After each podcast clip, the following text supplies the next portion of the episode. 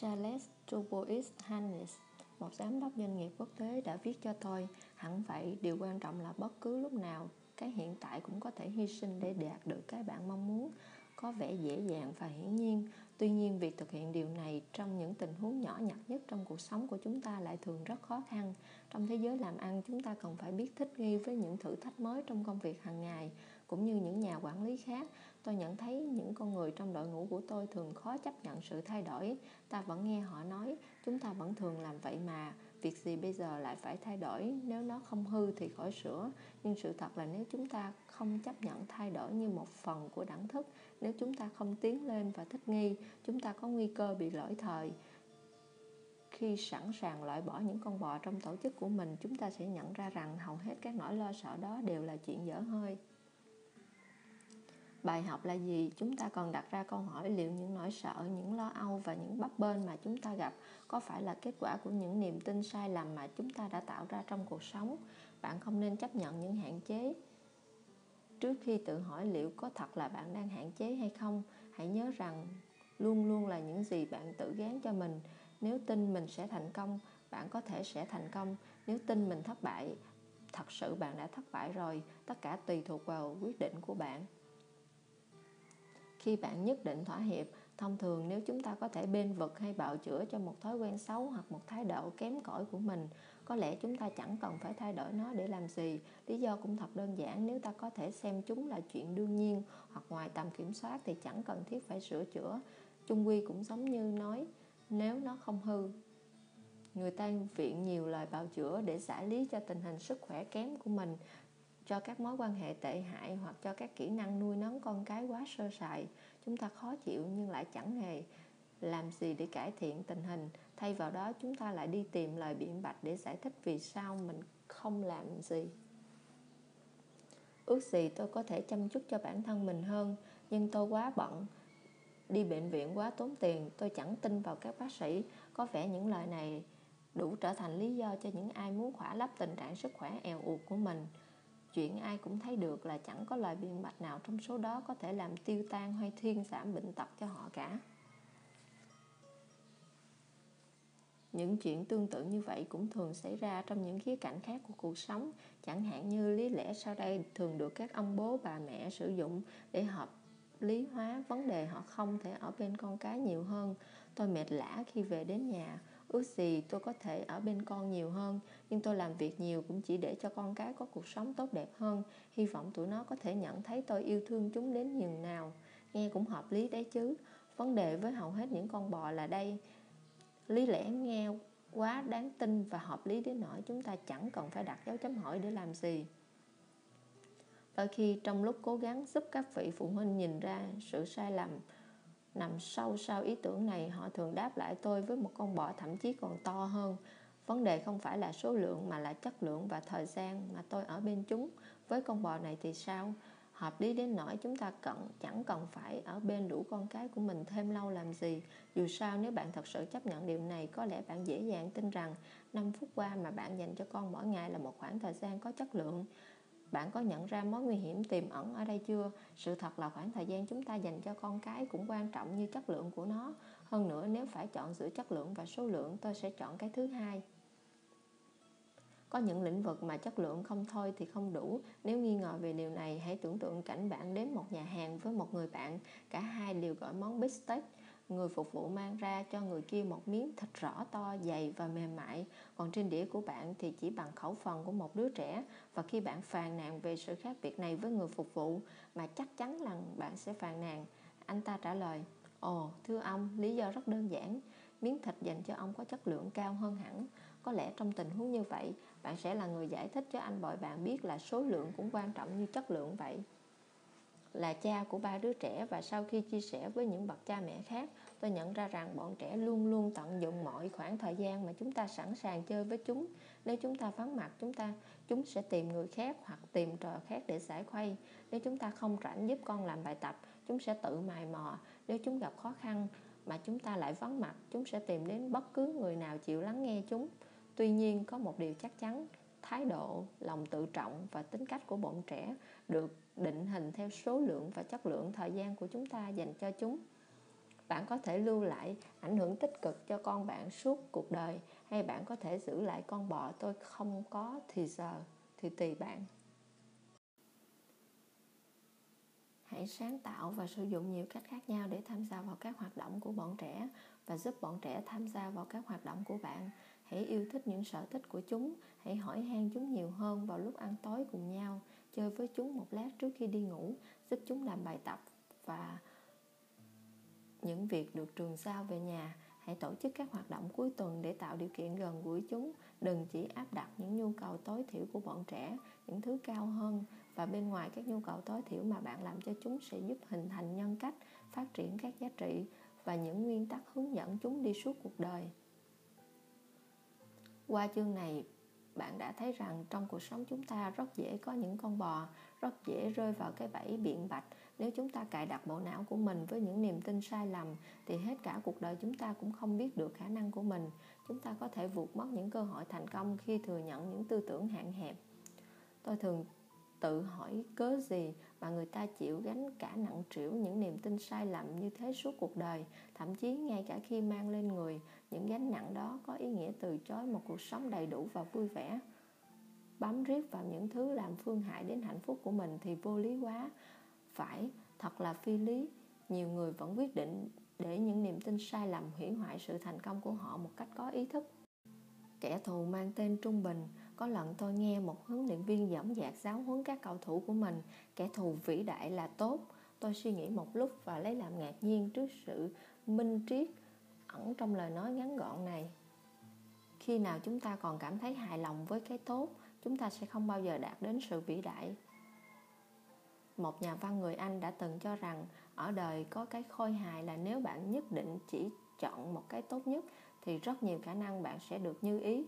Điều ngược lại cũng đúng, nếu bạn quyết định sống một cuộc đời trung bình hay tầm thường, bạn cũng sẽ đạt được như vậy trong khi một số người sống ngày qua tháng nọ mà không hề biết rằng trên lưng mình gắn chặt những con bò, nhưng lại tiếp tục chăm sóc và nuôi dưỡng chúng vì sao ư? Vì chúng mang lại cho họ khu vực an toàn mà trong đó thật không may sự tầm thường lại rất rất được hoan nghênh. Cho nên họ sẵn lòng nuôi dưỡng đàn bò của mình vì điều đó cho phép họ rũ bỏ trách nhiệm đối với thành công của chính bản thân và đổ thừa cho số phận không may do một nơi nào khác. Họ có thể biện bạch cho mọi vấn đề ở mọi nơi và mọi ngày trong tuần. Nếu thình lình, chúng ta chẳng tìm được lời biện bạch hay phân trần nào cho sự tầm thường của mình, chúng ta chỉ còn hai lựa chọn, thừa nhận 100% trách nhiệm về mình và bắt đầu thay đổi, thành công, hoặc thừa nhận rằng chúng ta không thể điều khiển được cuộc đời mình và bỏ cuộc, thất bại. Con đường để đi tiếp thế nào đã rõ, rủi thay những con bò lại được đưa ra một lựa chọn thứ ba mà ảnh hưởng của nó lại có sức tàn phá to lớn, sức tàn phá của thất bại, đó là tầm thường. Nó biến chúng ta trở thành những con người có quyết tâm cao nhưng lại là nạn nhân của số phận nghiệt ngã. Chúng ta muốn trở nên vĩ đại nhưng lại không thể. Chúng ta muốn đạt được những thành tựu to lớn nhưng cũng không thể, vì chúng ta không có khả năng đột phá, tài năng hay may mắn. Cho nên chúng ta phải bằng lòng với bất cứ những gì mà mình có thể đạt được lựa chọn thứ ba này sự tầm thường, còn tệ hơn sự thất bại hoàn toàn. Chìm sâu tận đáy của sự thất bại khiến bạn phải nhìn lại các hoàn cảnh của mình và xem xét lại các lựa chọn. Khi bạn đã xuống đến tận đáy và nhận ra rằng mình đang ở dưới đáy của vực thẳm cuộc đời, bạn chỉ còn một cách duy nhất là leo lên. Đau khổ cùng cực, thất bại não nề hay sự suy sụp trầm trọng tạo nên những tình huống hoặc sống hoặc chết buộc chúng ta phải hành động. Nhưng sự tầm thường thì không mối nguy hiểm lớn nhất của sự tầm thường là chúng ta vẫn còn chịu được tình trạng đó. Chúng ta có thể sống trong sự lưng chừng và thích nghi với nó. Tôi muốn chia sẻ với bạn một câu chuyện tôi đã được nghe trước đây, minh họa rất tốt quan điểm này. Một người nọ đến thăm một ông nông dân già từng là một thợ săn có tiếng. Khi đến nông trại của người khách, nhìn thấy một trong những con chó săn của người nông dân đang nằm dài ngoài hiên nhà. Con chó có vẻ rất là bức bối, dường như nó đang rất khó chịu với chuyện gì đó và nó cứ sủa và rên rỉ không thôi. Sau vài phút nhìn thấy cảnh tượng này, người khách hỏi người nông dân, con vật tội nghiệp đó đã bị làm sao vậy? Cứ mặc con chó già đó đi, người nông dân trả lời, nó cứ như vậy cả mấy năm nay. Vậy anh đã đưa cho nó đến một bác sĩ thú y hay đã tìm hiểu xem vì sao lại nó như vậy chưa? Người khách hỏi, việc gì phải thế? Tôi thừa biết nó bị làm sao, nó làm biến như khỉ ấy. Nhưng chuyện đó thì mắc mớ gì, nó phải kiên rên rỉ anh biết không? Người nông dân trả lời, tình cờ cái chỗ nó nằm, có một cây đinh trồi lên cây đinh đâm vào chân làm nó ngứa, cho nên lần nào ngồi đó nó đều sủa ván lên và rên rỉ như vậy đấy. Người khách trợn mắt kinh ngạc, vậy sao nó không kiếm chỗ khác mà nằm?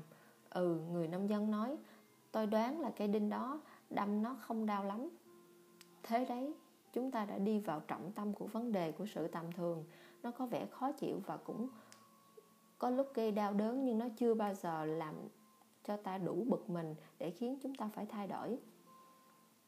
Bạn có biết người nào đang trong hoàn cảnh đó không? Bạn thì sao? Bạn có cái dầm nào trong chân đã ngăn cản bạn đến với một cuộc đời xứng đáng? Nếu có, hãy quyết định ngay và loại bỏ những con bò đã cướp đi của bạn khả năng sống một cuộc đời thật trọn vẹn.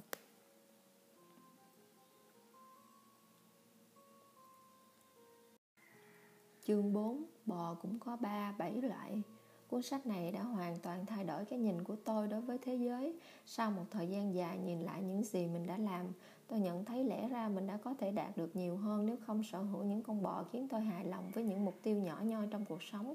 Mặc dù có nhiều khả năng, tôi lại phí phạm phần lớn của đời mình vào những lý giải như bố mẹ đã không cung cấp tài chính và ủng hộ tôi đầy đủ, cho nên phải vất vả lắm tôi mới tốt nghiệp.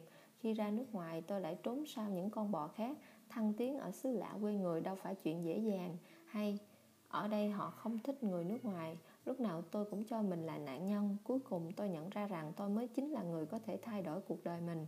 Bài học quan trọng nhất mà tôi đã học được là không có trở ngại nào lớn hơn các giới hạn mình tự đặt ra cho bản thân. Ít lâu trước đây, một người bạn lớn lên từ một nông trại ở Pennsylvania đã cho tôi một cái nhìn sinh động và chính xác về việc vì sao một số người không nhận thức được các niềm tin tiêu cực của mình. Bạn tôi nói ừ camilo này, sự thật là những con heo không hề biết rằng tụi nó hôi rình. Tôi cho rằng bò cũng thế, không cần phải giải thích thêm gì nữa.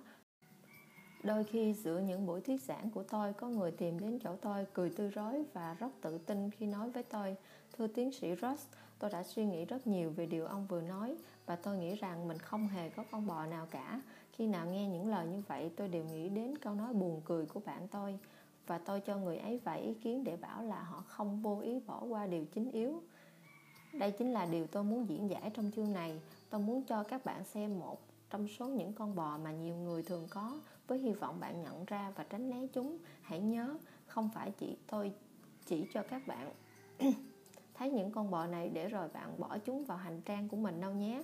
Tôi bảo đảm là bạn có rất nhiều bò kiểu này. Mục đích của tôi là làm cho bạn hiểu rằng có rất nhiều loại bò. Con bò mang tên tôi có sao đâu. Tôi có sao đâu, thiếu gì người còn không được như tôi. Tôi ghét công việc tôi đang làm nhưng tôi không thể phàn nàn gì. Ít ra thì tôi còn có việc để làm. Có thể tôi không phải là người hạnh phúc nhất trong hôn nhân, nhưng ít ra tôi cũng là không ấu ó nhau suốt ngày. Có lẽ chúng tôi không giàu, nhưng chúng tôi luôn đủ ăn.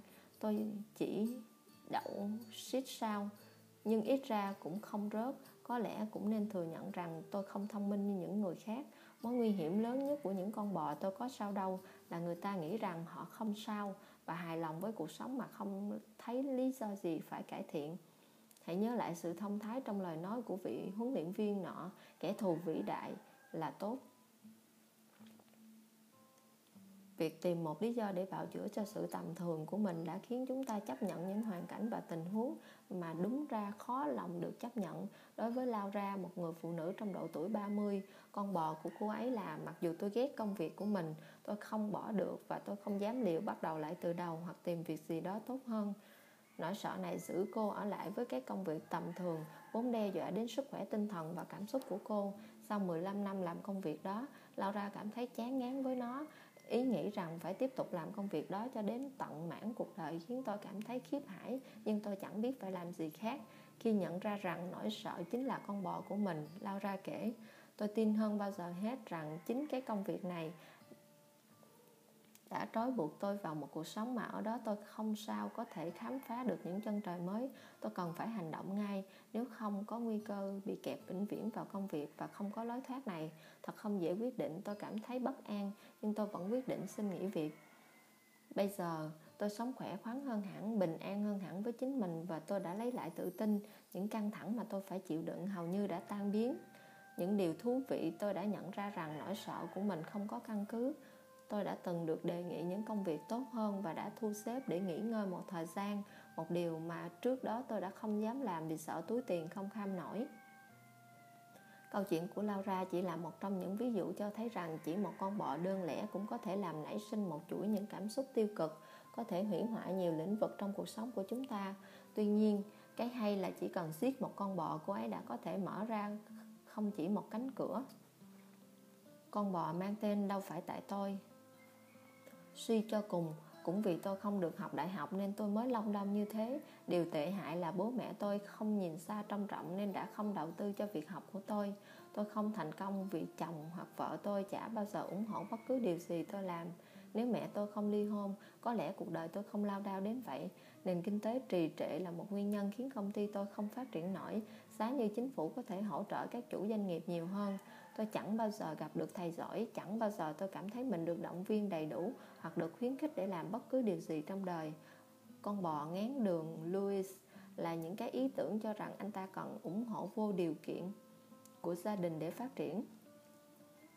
Tôi cảm thấy như mình đã dùng cả cuộc đời để làm vừa lòng gia đình và bạn bè louis kể, lần nào sắp tiến hành một công việc mới, tôi đều phải luôn luôn sẵn sàng lắng nghe những lời chỉ trích, những lời tư vấn mà tôi chẳng yêu cầu và hằng hà sa số những lời khuyên về những điều nên làm. Đừng ngốc như vậy chứ, làm sao cậu thích có thể từ bỏ công việc như vậy để dấn thân vào một cuộc mạo hiểm mới? Đừng vô ơn như vậy chứ, hãy nghĩ đến những người thất nghiệp ngoài kia. Cậu biết gì về kinh doanh nào, một công việc tẻ ngắt còn tốt chán so với không có việc làm? Tôi luôn muốn lập một công ty riêng. Thế nhưng ngoài những lời chỉ trích kia, tôi lại còn luôn ở trong một tình thế trở thành trở ngại lớn nhất đối với tôi. Tôi có một công việc cũng tạm được, con bò chính yếu, mang lại sự ổn định, mức lương cao hơn mức lương trung bình và một ông sếp tốt. Nhưng khát vọng của tôi là quá cao mà công việc đó không thể nào đáp ứng cho tôi được. Công việc tạm tạm của tôi cũng chính là con bò lớn nhất và tôi đã sẵn sàng vứt bỏ nó tôi lấy hết can đảm và thành lập công ty của riêng mình. Tôi bỏ ngoài tất cả những lời chỉ trích nhắm vào tôi. Giờ đây sau 6 tháng, mọi việc đã trở nên tốt đẹp hơn cả sự mong đợi và khiến cho những người bạn đã từng ngăn cản tôi bắt tay vào cuộc phiêu lưu này. Nay quay sang khuyên tôi nên tiếp tục. Tôi nghĩ rằng có một số điều mà bạn không bao giờ nhận thấy nếu bạn không sẵn lòng thay đổi. Tôi cũng giống như louis. Tôi đã có một công việc tốt trước đây khi gây dựng một công ty riêng hơn 15 năm trước. Bất cứ công việc nào tôi cũng đã làm trước đó. Cũng đủ là lý do để tôi không phải lao vào bất cứ cuộc phiêu lưu đầy nguy hiểm nào như việc khởi động một công ty riêng, đặc biệt trong lĩnh vực mà vào lúc đó chính tôi cũng không biết rõ. Nhưng trước đó rất lâu tôi đã hiểu rằng cũng như những con bò trong câu chuyện của chúng ta, một công việc tốt đôi khi lại có thể kìm hãm chúng ta nếm trải những thành tựu lớn. Anetti, một giáo viên, cũng gặp con bò đâu phải tại tôi. Thông thường khi một giáo viên làm những điều gì đó mới mẻ hoặc muốn cải thiện bản thân, cái cổ máy, miệng lằn lưỡi mối bắt đầu khởi động. Bạn sẽ nghe những lời nhận xét từ đồng nghiệp như là bà tưởng bà là ai, bà muốn lấy le với ai vậy, ngay cả khi chỉ có hai người khởi động cổ máy, lời ra tiếng vào này cũng đã đủ làm cho bạn nản lòng không nhấc bước lên nổi bạn cũng sẽ buông xuôi theo chiều gió và tiếp tục với đường xưa lối cũ suốt một thời gian dài tôi nói với mọi người là ở cái trường đó chẳng thể đi đến đâu cả. Tôi trách các đồng nghiệp của mình vì tôi chẳng đạt được gì cả. Rồi một ngày tôi cảm thấy rất rầu rĩ không phải vì thái độ của họ mà vì chính tôi vì tôi đã để người khác chi phối suy nghĩ và hành động của mình. Tôi tự bảo mình Annette, đừng biện minh nữa, hãy hành động đi. Lý do, lý do lớn nhất để tiêu diệt con bọ đâu phải tại tôi là hầu hết những gì xảy ra cho bạn đều do chính bạn tạo ra. Nếu bạn thật sự nghiêm túc với vấn đề đó và thành thật với chính mình, không phải do bố mẹ bạn hay sếp của bạn hay nền kinh tế hay bất cứ ai hoặc thứ gì khác. Chính bạn ngay cả những cảm xúc tiêu cực mà chúng ta có thể nếm trải và thường đổ lỗi cho người khác đã gây ra những cảm xúc ấy cũng do chính chúng ta tạo ra có lẽ lời nói sau được cho là của Rosetta thể hiện điều này rõ nhất. Không ai có thể làm cho bạn cảm thấy mình thua kém mà không có sự đồng ý của bạn. cũng giống như vậy, không thể trách rằng lời phê bình của bạn bè là nguyên nhân làm cho bạn thất bại. Chỉ trừ khi bạn đồng ý cho lời phê bình của họ là nguyên nhân làm hỏng kế hoạch của bạn hoặc làm bạn cảm thấy khó chịu. Như người ta thường nghĩ vậy, chỉ trừ khi bạn cho rằng thời tiết là nhân tố quyết định ảnh hưởng đến cảm xúc của bạn trong ngày hôm đó, vậy nên như bạn thấy đấy, luôn luôn là lỗi của chúng ta con bò mang tên niềm tin sai lầm, bố tôi nghiện rượu, có lẽ tôi sẽ giống ổng thôi. Tôi không muốn làm nhiều tiền, vì tiền nhiều chỉ tố làm hư thân. Vì tôi không được đi học, có lẽ tôi chẳng làm nên trò trống gì. Tôi sẽ không bao giờ mở công ty riêng, không tưởng tượng nổi những thứ nhức đầu mà sếp tôi phải gánh hàng ngày. Một lần nữa, những điều trên giống như những con bò nguy hiểm vì có một lý do đơn giản. Những niềm tin sai lầm là những tuyên bố sai sự thật, nhưng vì một lý do nào đó chúng lại được tin như thật. Ngay sau sự thành công của bộ phim bơm tấn Rocky Stallone được phỏng vấn về một cảnh đọc trong phim. Trong cảnh đó, nhân vật Rocky kể, ông già tôi vốn không phải là người sâu sắc, nói rằng vì tôi không có đầu óc tôi nên làm việc tay chân. Stallone, người viết kịch bản, thú nhận rằng ông cũng thường xuyên nghe những điều tương tự từ cha mình. Ông thường nghe những điều đó từ lúc còn nhỏ. Và cuối cùng, ông bắt đầu tin rằng mình là người không có đầu óc và chỉ nên làm việc chân tay. Niềm tin sai lầm này khiến ông không thể nhận ra năng lực của chính bản thân mình. Cuộc đời của ông bắt đầu thay đổi kể từ khi ông không còn tin vào những điều như vậy nữa và bắt đầu tin vào bản thân. Điều thú vị là suy nghĩ mới của ông được tiếp xúc bằng ảnh hưởng từ những người vợ từ người vợ tương lai của ông, bà Adrian. Mẹ thường nói với tôi điều ngược lại. Mẹ nói, vì tôi không to cao, tốt hơn tôi nên sử dụng đầu óc của mình nhiều hơn. Bà kể, tin vào bản thân chính là khả năng nhận thấy thế mạnh và tài năng của mình. Để rồi xác nhận, thừa nhận và bắt đầu sử dụng những thế mạnh và tài năng đó niềm tin sai lầm có thể khiến chúng ta sống hoài cuộc đời tầm thường nếu không cố gắng vượt lên chính mình. Hiệu ứng của việc giải phóng bản thân ra khỏi những con bò này cũng đủ để bạn nhìn thấy được một thế giới với những cơ hội mới mà bạn không bao giờ ngờ đến. Con bò mang tên thật mà, đây đâu phải biện bạch. Tôi muốn tập thể dục nhiều hơn, nhưng gần nơi tôi ở chẳng có phòng tập nào. Ước gì tôi đạt được chỉ tiêu doanh số bán hàng, nhưng tôi nghĩ kế hoạch của công ty chẳng thực tế tí nào chúng tôi nên mừng vì ít ra công ty cũng còn làm ăn lay lóc tôi chưa muốn làm chuyện gì mới cho đến khi tôi sẵn sàng 100% tôi muốn đọc thêm sách nhưng chẳng có thời gian. Tôi muốn thử yêu lần nữa nhưng chỉ khi nào mọi thứ khác trong cuộc sống được giải quyết ổn thỏa đã. Hãy nhớ rằng bất cứ khi nào bạn thốt ra câu nói, tôi muốn nhưng thì bất cứ thứ gì theo sau chủ nhân đều có thể là những con bò. Jonathan tự cho mình là một người cầu toàn theo quan điểm của riêng tôi tôi, sự cầu toàn là một trong những con bò tệ hại nhất. Một lần nữa, lý do chỉ đơn giản là thế này, đó chính là một con bò nhưng được ngụy trang dưới lớp vỏ chất lượng thỏa đáng. Và khi đó, nó trông có vẻ như một đức tính chứ không thể gọi là một thói quen xấu. Nếu chuyện đó đáng làm thì phải làm cho đến nơi đến chốn, còn không thì thà đừng làm. Tôi là vậy đó.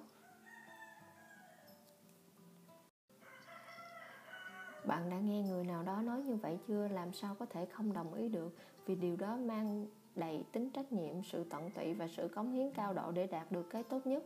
Vấn đề ở đây là đối với nhiều người trong chúng ta, nó trở thành một lời biện bạch như bất cứ một lời biện bạch nào khác. Nó làm chúng ta tê liệt vì chúng ta cảm thấy như thể mình chưa bao giờ hoàn toàn sẵn sàng. Thật ra, cách duy nhất để làm điều gì đó thật tốt là phải thực hành nhiều và nắm bắt mọi cơ hội để tiến hành việc đó ngay lập tức. Nói cách khác, lời phát biểu đúng nên là nếu chuyện đó đáng làm thì ta nên làm từ bây giờ. Dẫu không được tốt, nhưng ta nên làm cho đến lúc thành thục mới thôi. Cho nên ta phải khởi động càng sớm càng tốt và tiến hành với khả năng sẵn có. Sự cầu toàn của Jonathan nghe giống như sau. Tôi yêu cầu mọi thứ phải đạt chất lượng. Đối với hàng hóa tôi mua, với dịch vụ tôi cần, với thái độ và sự thực hiện công việc của những người khác cũng vậy. Và tôi đặc biệt đòi hỏi chính bản thân mình. Tôi luôn đòi hỏi mình đạt đến một tiêu chuẩn cao hơn những người khác. Dĩ nhiên, anh ta nói với tôi tôi mở rộng những đòi hỏi này sang cả vợ con mình. Đã có lúc tôi ép con trai mình làm bất cứ việc gì cũng phải thật hoàn hảo. Đến nỗi tất cả những lời nhận xét của tôi đều là những lời la mắng và chỉ trích. Tôi nhận thấy mình luôn vạch ra những sai sót và khuyết điểm. Dần dần, mối quan hệ của chúng tôi trở nên xấu đi. Con trai tôi đã phải chịu áp lực liên tục. Vô tình tôi truyền cả con bò tệ hại này sang cho nó, khiến nó bắt đầu phát cáo cuối cùng tôi nhận ra rằng mình không cần đòi hỏi sự cầu toàn từ con cái vì muốn chúng hiểu được tầm quan trọng của sự tuyệt hảo. Và bạn biết không giờ đây tôi đòi hỏi hay giờ đây tôi không đòi hỏi hay chỉ trích nữa. Con trai tôi bắt đầu tự mình hiểu rằng nó không bao giờ nên thỏa hiệp với sự tầm thường. Và nó chính là bài học tôi muốn dạy con. Jim, giám đốc điều hành của một công ty y tế lớn, cũng tự nhận mình là người cầu toàn. Anh ta đã ngạc nhiên phát hiện ra rằng chính con bò của sự cầu toàn đã hủy hoại sự nghiệp của mình. Với kiến thức căn bản trong kinh doanh, anh ta không hề giao những việc quan trọng cho ai hết, mà cứ tự mình làm tất cả. Anh ta từng nói, nếu bạn muốn được việc, hãy tự mình làm lấy. Thậm chí ngay cả khi giao việc, anh ta cũng quản lý và kiểm soát chặt chẽ đối với mọi quyết định được đưa ra. Anh ta mang trên mình một con bò khổng lồ của sự cầu toàn và cảm thấy rất tự hào. Anh ta nhìn nhận nó như huy hiệu của sức mạnh và sự tự lập. Nhân viên của anh ta lại nghĩ khác, họ gán cho anh ta cái nhãn ác ôn, có cách lãnh đạo kinh khủng và không thể gần gũi với người khác. Cũng vì sự thiếu tin tưởng vào khả năng của nhân viên vấn đề của anh ta cũng không xa lạ gì trong giới các nhà quản lý và chủ doanh nghiệp. Con bò cầu toàn dần già làm tê liệt bất cứ một tập thể nào và cuối cùng nó hủy hoại toàn bộ doanh nghiệp. Con bò mang tên tôi cảm thấy bất lực. Tôi không giỏi những việc này. Tôi nghĩ rằng không phải ai cũng có thể thành công tôi mập là do gen di truyền rồi, và có thể làm gì được nữa chứ? Khó mà bỏ được thói quen xấu từ hồi còn nhỏ đến giờ, cũng tại tôi hay mắc cỡ, mà nhà tôi ai cũng vậy. Hầu hết những hạn chế mà chúng ta có đều do những ý tưởng phi lý về khả năng của chính mình lần đầu tiên tôi xuất bản cuốn sách này bằng tiếng tây ban nha. Tôi mang đến độc giả của tôi cơ hội chia sẻ với tôi những con bò mà họ đã xóa bỏ được nhờ đọc cuốn sách này. Tôi cũng muốn chia sẻ với các bạn trẻ câu chuyện của Rodrigo, một anh bạn trẻ ở Argentina, đã kể về chiến thắng của cá nhân mình. Có lẽ câu chuyện của anh ta cũng chẳng lấy gì làm to tác đối với những ai muốn từ bỏ một đam mê hoặc kết thúc một mối quan hệ tuổi hổ nhưng tôi nghĩ rằng đây là hiện tượng chung của nhiều người vẫn hay cho phép con bò. Tôi cảm thấy bất lực chi phối cuộc đời họ. Con bò của Rodrigo có tên Tôi khiêu vũ dở tệ, anh ấy viết Sau khi đọc cuốn sách của ông tôi nhận ra khả năng khiêu vũ của mình sẽ không bao giờ khá hơn nếu cứ ngồi yên mà không làm gì khác. Tôi quyết định đăng ký một lớp học khiêu vũ. Tôi chọn học điệu Sala một nhịp điệu hoàn toàn xa lạ với tôi. Lúc đầu tôi nhảy thật chẳng giống ai một thời gian sau tôi mới có thể thả lỏng cơ thể. Nhưng khi làm được vậy cảm giác thật thoải mái. Bây giờ tôi tự nhận thấy mình khiêu vũ khá tốt. Đừng thừa nhận bất cứ hạn chế nào mà không tìm hiểu chúng. Có lần trong khi đang nói chuyện với một nhóm sinh viên về đề tài này và để kết luận tôi hỏi một sinh viên có phải anh ta là một cầu thủ ném phạt giỏi không? Cậu ấy trả lời không chút đắn đo. Dạ không đâu, không phải em. Em không giỏi môn bóng rổ. Em thử chưa? Tôi hỏi. Dạ chưa, chưa bao giờ. Vậy làm sao em biết được em không giỏi? Có khi em lại có năng khiếu với nó nữa chứ. Nhiều khi nó còn dễ hơn em tưởng nhiều. Và tất cả bọn họ đều hiểu ra vấn đề. Bạn sẽ không thể giả định là bạn không giỏi thứ gì đó Chỉ vì bạn chưa thử qua. Chúng ta chỉ có thể học hỏi và rút tỉa kinh nghiệm bằng hành động thực tế. Vậy nên nếu bạn muốn loại trừ con bò này bạn phải hành động.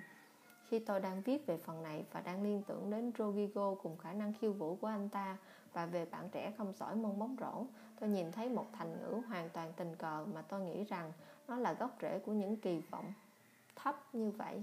Câu thành ngữ đó mặc dù sống sượng lại cho ta một cái nhìn thấu đáo về tính cách của những người không bao giờ sẵn sàng nắm bắt bất cứ cơ hội nào mà chỉ để cho con bò tôi cảm thấy bất lực, bịt mắt không cho mình nhìn thấy những năng lực của bản thân câu thành ngữ đó là thà im lặng để họ tưởng mình ngu, còn hơn nói ra để họ biết mình ngu thật. Bi kịch ở đây dĩ nhiên và sự giả định ngầm rằng chúng ta chẳng có tài cán gì, rằng có thử thì cũng chẳng được, và rằng nếu có làm thử thì cũng chỉ chuốt sự bẻ bàng vào thân. Đó cũng chính là những thứ khiến Rogio bỏ qua nhiều cơ hội, cho đến khi anh được hỏi tại sao không thử xem. Con bò mang tên triết gia, vấn đề không phải thắng hay thua mà là bạn đã thi đấu như thế nào nếu thượng đế muốn tôi thành công, người sẽ chỉ cách cho tôi. Vấn đề của tôi là kiên nhẫn đợi. Thật không may là tôi không được sinh ra trong bọc điều thành công không phải do bạn biết cái gì mà do bạn quen biết những ai mà tôi thì chẳng quen ai cả. Con vua thì lại làm vua, con sải ở chùa lại quét lá đa. Tôi gọi đây là những con bò triết xa vì chúng minh họa mức độ chúng ta sẽ đạt đến trong quá trình tìm kiếm những diễn giải đầy vẻ uyên thâm để bảo đảm cho những lời biện bạch của bạn không mang vẻ biện bạch. Tôi có một người quen thường hay nói những câu cửa miệng như, Vấn đề không phải là bạn biết cái gì mà là bạn quen biết những ai để giải thích vì sao trong sự nghiệp anh ta cứ dậm chân tại chỗ hoài. Không phải vì anh ta không học thêm để bắt kịp xu thế phát triển, cũng không phải vì anh ta không bao giờ tự giác làm bất cứ thứ gì ngoài phạm vi công việc được giao. Đối với anh ta không được thăng tiến là bởi vì anh ta không phải con ông cháu cha trong công ty. Đối với Kala con bò của cô ấy vấn đề không phải thắng hay thua, mà là bạn đã thi đấu như thế nào, vốn không có vẻ gì là một cách sống tồi. Nếu bạn không xem xét con bò này kỹ lưỡng, bạn sẽ chỉ nhìn thấy ở nó những phẩm chất cao quý. Tuy nhiên, hãy thử phân tích các hậu quả của việc sở hữu con bò này. Làm sao bạn có thể chơi hết sức mình nếu bạn cho rằng thắng hay thua cũng chỉ như nhau tôi phải nói rằng trong nhiều buổi hội thảo của tôi, nhiều khán thính giả tỏ ra rất khó chịu về đề tài này. Đối với một số người, cái châm ngôn này đã ăn sâu vào tiềm thức của họ đến nỗi họ tỏ ra khó chịu vì tôi đã quá xem trọng chuyện thắng thua. Thậm chí một số người cho rằng chuyện thắng thua đã bị thổi phồng. Tôi không có ý tỏ ra sáo điều với các bạn về vấn đề này. Điều này quan, điều quan tâm duy nhất của tôi là chúng ta tìm hiểu xem liệu khư khư với những suy nghĩ như vậy là có lợi hay không trong một buổi hội thảo đặc biệt, tôi nhớ đã từng hỏi các thính giả lúc đó, nếu chuyện thắng thua thực sự không quan trọng với bạn, thì có bao nhiêu người trong số các bạn ở đây không cảm thấy buồn vì mình thua thiệt trong cuộc sống? Không có một cánh tay nào giơ lên. Bạn thấy đấy, nếu có những mất mát của bạn chỉ là thua một ván cờ thì có lẽ cũng chán, chẳng đáng bận tâm. Nhưng chúng ta không dễ dàng chấp nhận viễn cảnh thất bại khi mục tiêu, mơ ước, hạnh phúc của mình đang bị đe dọa vấn đề lớn nhất của lối suy nghĩ này là một khi bạn đã bằng lòng với ai đó trong bất cứ lĩnh vực nào của cuộc sống, bạn cũng sẽ chấp nhận chúng như những nguyên tắc hướng đạo trong những lĩnh vực khác. Ngoài ra, trước khi bạn quá nhanh nhậu quyết định chấp nhận một chỉ dẫn mới mẻ nào đó, hãy cân nhắc nguồn gốc của nó. Hãy nghĩ xem ai đã thốt ra câu nói như vậy. Tôi nghĩ cho người nói điều đó với bạn không phải là những người chiến thắng. Thật sự mà nói, con bò này là tượng đại siêu lớn, tượng trưng cho sự tầm thường. Mặc dù không cố ý, Kala lại trở thành nạn nhân của lối suy nghĩ xoa dịu những nỗi đau, nghĩ đến thắng lợi đạt được chính là ở chỗ bạn đã làm hết sức mình. Ý tưởng phi lý này đã cản trở khả năng và ý chí chiến đấu của tôi. Cô ấy nhớ lại. May thay cô ấy đã có thể xua đuổi con bò đó đi. Bây giờ nếu chưa đạt được kết quả mong muốn, cô ấy sẽ tìm lại chỗ sai, thay đổi chiến thuật, tìm sự hỗ trợ và thử lại lần nữa. Chiến thuật mới của cô ấy là làm bất cứ điều gì có thể cho đến khi đạt được nhiều mục tiêu. Tất nhiên là nằm trong khuôn khổ quy tắc và các giá trị đã đề ra. Hoang hô. Con bò mang tên tự huyễn hoặc mình.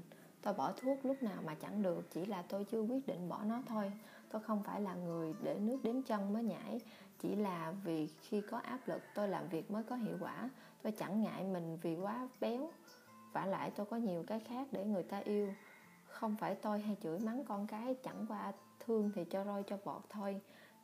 Đâu phải tôi khóa nhậu. Anh ta nghe người ta nói đến việc ăn nhậu để duy trì mối quan hệ chưa? Bạn thấy có một số mẫu số chung trong tất cả những phát biểu này chứ? Tất cả chúng đều ru ngủ chúng ta để chúng ta tin rằng mình thật sự chẳng có vấn đề gì cần để thay đổi. Có chăng thì cũng chỉ là những chuyện nhỏ hoặc chuyện ngoài tầm tay thường chúng ta đưa ra những lời biện bạch này khi không muốn loại bỏ một thói quen xấu chẳng hạn như tính hay trì hoãn nghiện thuốc nhậu nhẹt hoặc tính háo ăn. Trước đây tôi từng nhận được một email của Cathy, một người phụ nữ trẻ kể với tôi cách cô ấy chiến thắng tình trạng béo phì của mình để tránh phải giải quyết vấn đề về tăng cân. Cô ấy bịa ra cả một bầy bò để khỏi cảm thấy xấu hổ về chuyện mập ù của mình. Mình đâu có mập chỉ hơi mẫm mỉm một chút. Đó là lý do di truyền mà chỉ tại mình to tướng có phải lỗi của mình đâu trong gia đình mình ai chẳng to con bất hạnh thay không có một lời lẽ nào trong số này là thỏa đáng và cô vẫn cảm thấy khổ sở. Cathy hiểu rằng khi nào còn có người nào hoặc thứ gì đó để cô đổ lỗi cho vấn đề béo phì của mình, cô sẽ không bao giờ có thể cảm thấy có thể giảm cân nặng và lấy lại sự tự tin với vóc dáng thon gọn được. Cuối cùng cô quyết định hành động. Tôi quyết định loại bỏ vĩnh viễn những con bò đó. Tôi đi bơi, tập aerobic dưới nước, tôi ăn uống điều độ hơn và tôi tin rằng mình sẽ thành công. Tôi cảm thấy khỏe hơn về mặt vật chất. À, tôi sorry.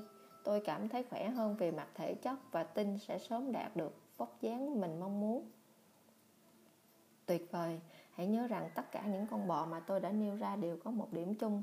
Đó là chúng tôi đó là chúng trói buộc bạn vào một cuộc sống tầm thường việc thủ tiêu những con bò, với sự loại bỏ tất cả những câu nói đó ra khỏi vốn ngôn từ của bản thân, và điều này trong tầm tay bạn, đây là sự lựa chọn của chính bạn.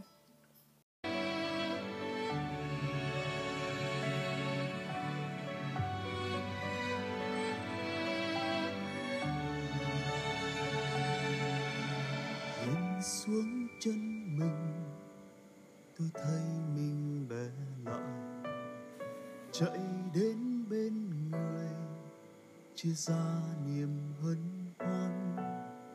Tôi là con sông, trôi về biển lớn. Người là hạt sương hóa kiếp thành cơn mưa. Nhìn đóa hoa đời, như gió bay ngang trời. Miệt mài tháng năm dài thương ai nặng đôi vai yên từ trong tâm